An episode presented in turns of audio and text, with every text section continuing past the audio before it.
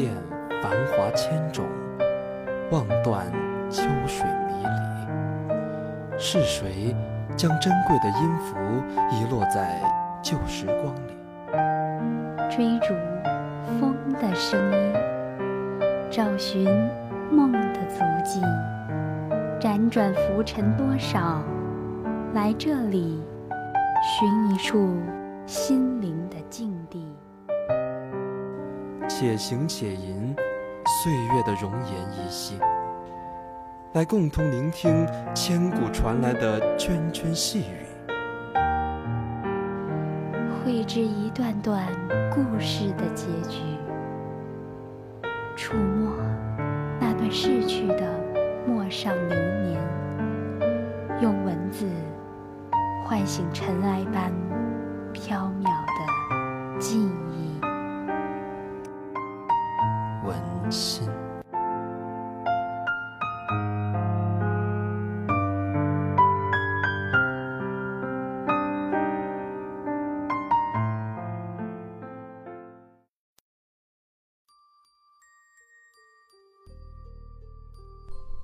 一柔，你醒醒！一柔，一柔。一阵剧痛，一柔醒了过来，她什么也记不起来了。模糊朦胧里，看到坐在床边的人，竟然是伊川。林太医，快来看一下，小柔现在怎么样了？于是，一个陌生人拔起小柔的手腕。那一刻，世界安静下来。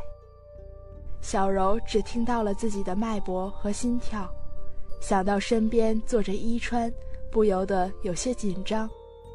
上次和伊川见面是六年前，六年，他们都变得更加丰腴，更加成熟。想当初都是一起放风筝、打枣树的幼童，现在都在各自的王府闻名一方。小柔，两人同时开口，却又同时缄默。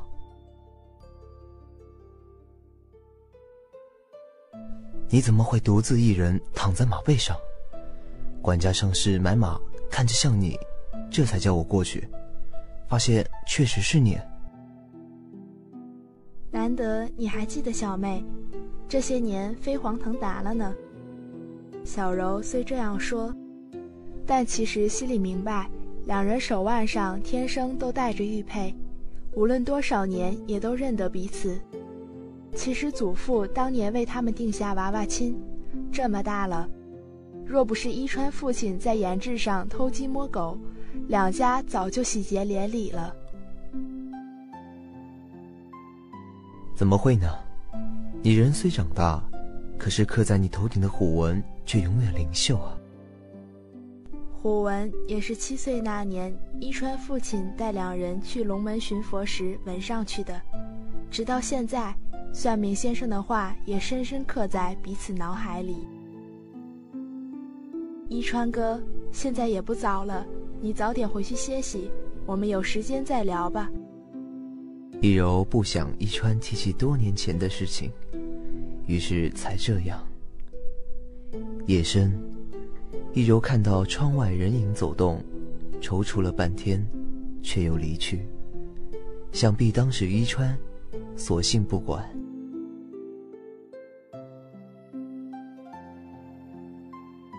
其实这次醒来，易柔心里一直默默萦绕着一个地方，她总觉得自己的记忆应该会追溯到那里，甚至这两次失踪醒来后都感到莫名其妙。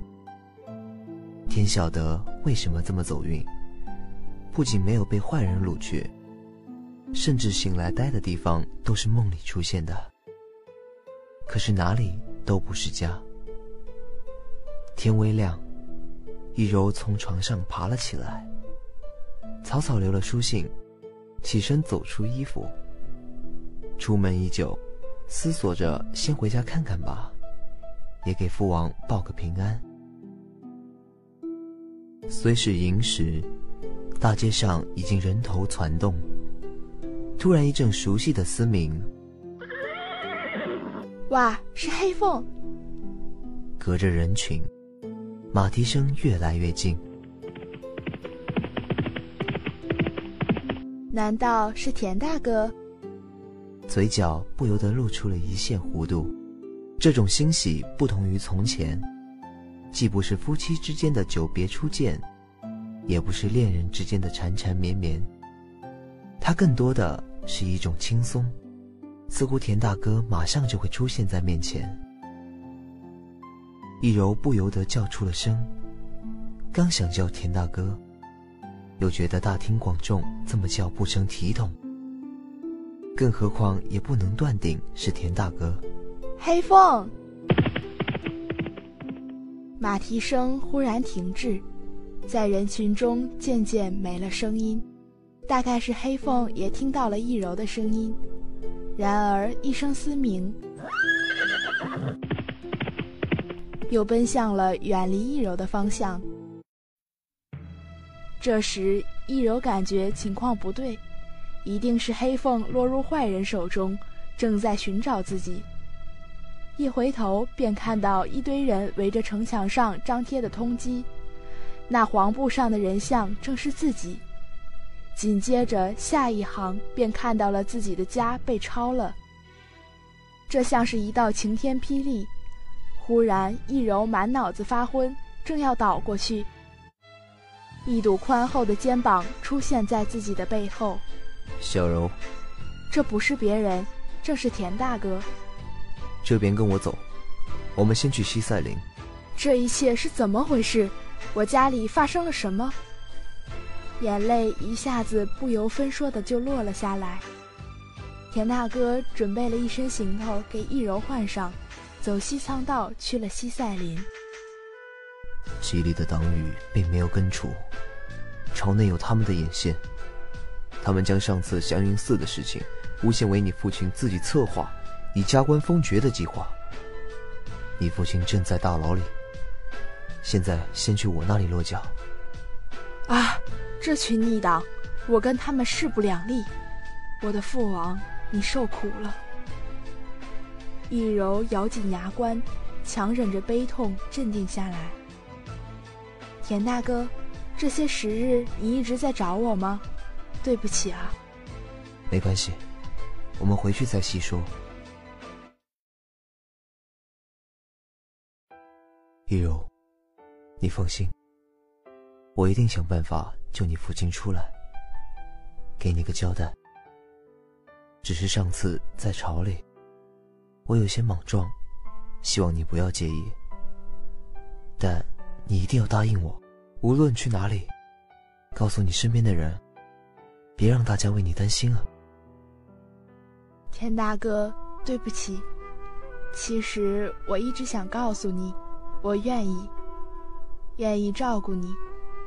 这段时间我冷静了许多，我意识到自己是真的喜欢你，也特别特别感激你。你每次都在我最需要的时候出现在我身旁。可是我现在没有家了，我想把这一切弄完，然后我们再谈婚论嫁，好吗？易柔，谢谢你。你先在此安顿，我寻皇上身边的熟人打听一下下一步的动态。我不想看到你出什么意外。外边现在都在通缉你，你待在这里不要离开，等我消息。三天已过，易柔一直不见田大哥回来，在忐忑与不安中焦急的等待。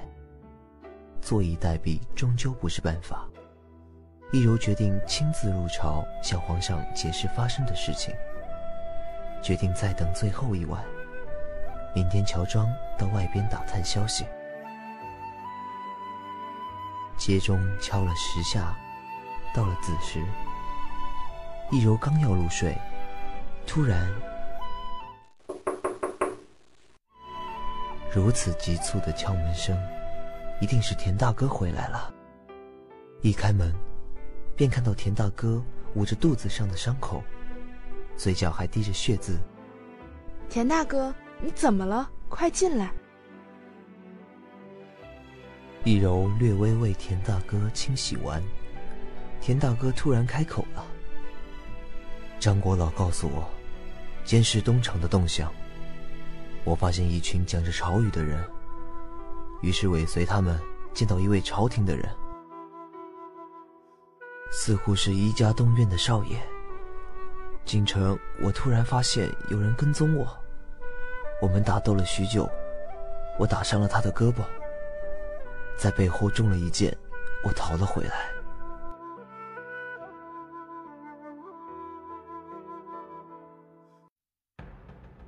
伊家，难道是伊川？那这些天发生的一切，其实都在伊川的计划之内。那么在这里的这些日子，伊川都是一清二楚的。突然，门被撞开，正是伊川。明阳公主。跟我走一趟吧。我可以跟你们走，但你们要保证我大哥的安全。小柔，我不是故意陷害你们家，我只是想清楚敌我阵营都是哪些人。你的父王现在非常安康，在正房里和三叔聊天呢。从眼角的谄媚里。一柔看出伊川早已经不是从前那个伊川，所说的话，也不过是掩盖自己的种种阴谋。而他很清楚，父亲正在大牢里受着罪呢。哼，你少骗我，父王绝不可能在正房。我告诉你，在我见到父王之前，我是绝对不会把另外一半玉佩给你的。你那夜在门外的所作所为，我一清二楚。你休想得逞！呵，那你知道为什么我们两个生来就带着玉佩吗？你并非安亲王的女儿，而是皇上的女儿；我也并不是一家东院的公子，而是皇上的儿子，也就是真正的太子。当年朝政不稳定，皇帝私下把我们俩送了出来，然而先皇留下遗训。拥有完整玉佩的人，才能做皇帝。你是女儿生，阿玛能不知道吗？妹妹，我们并非从小的青梅竹马，我们是亲兄妹啊！一柔语塞，长这么大，从来没有人向自己提到过这些。他本来是不信的。可是谁家的玉佩上会雕刻着龙？然而，这些话居然出自一位纨绔的哥哥。这时向自己要玉佩以备登基。可是田大哥所言，田大哥怎会欺骗自己呢？也就是伊川勾结朝族人要做这个皇帝。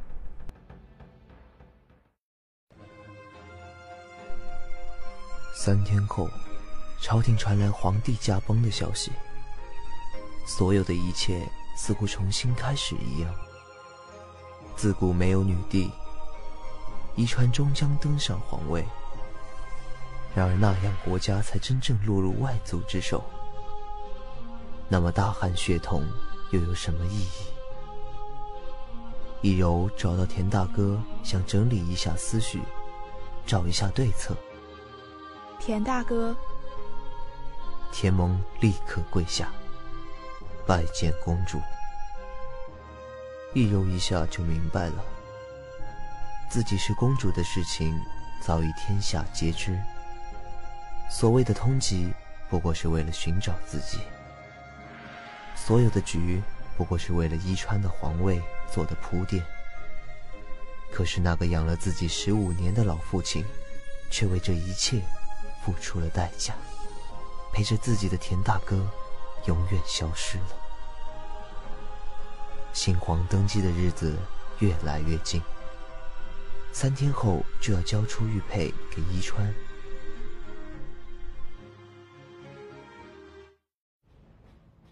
白虎堂前，银枪颤颤，龙之骄子，长发及腰。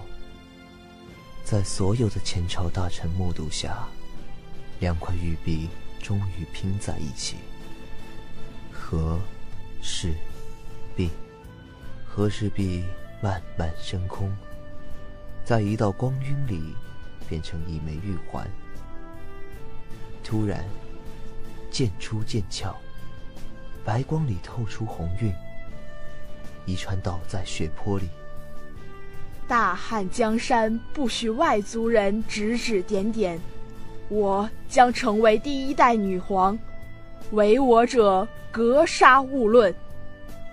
白虎堂，转眼所有人半跪，参见皇上。封刘胜清为护国元老，黎昂辅之。遵旨。封田蒙开国大将军。统领三军，遵旨。田将军，山海关胡人来犯，边防安危是你的职责，你可否捍卫？报，皇上，田蒙接旨，誓死守卫边防。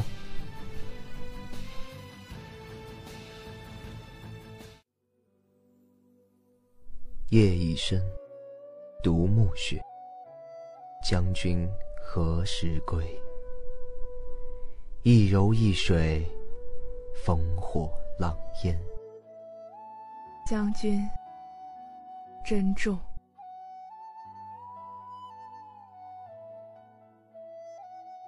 今天的文心到这里就要结束了，希望下次我们依然能够相聚在这里。感谢导播莫商。感谢编辑朴安先生，我是播音真真，我是播音思义，我们下期节目不见不散。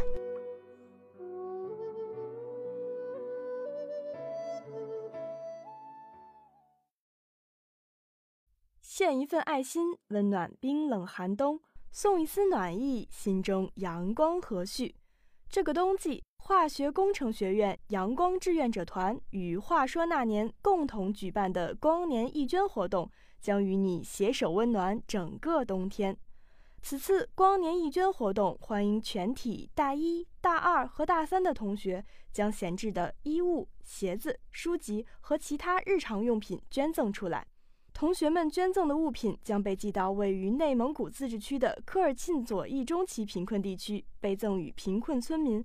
给他们的生活提供帮助，所捐赠的衣物应整洁完好，书籍应整洁，生活用品应全新。涓滴之水成海洋，颗颗爱心变希望。欢迎同学们踊跃参与光年义捐活动，从十二月十三日起，可到创想商圈一一四号房间捐赠自己的物品。同学们在奉献自己的爱心的同时，将获得相应的志愿时长。捐赠第一件物品将获增十分钟志愿时长，第二件物品将获增十五分钟志愿时长，第三件物品将获增二十分钟志愿时长。随着捐赠物品数目的增加，志愿活动时长亦会增加。当捐赠达五件以上时，捐赠者可获得六十分钟志愿时长。多一份捐赠，多一份贡献，多一份爱心。光年义捐活动不仅符合节约环保的理念。而且能够给他人提供帮助，希望各位同学踊跃参与。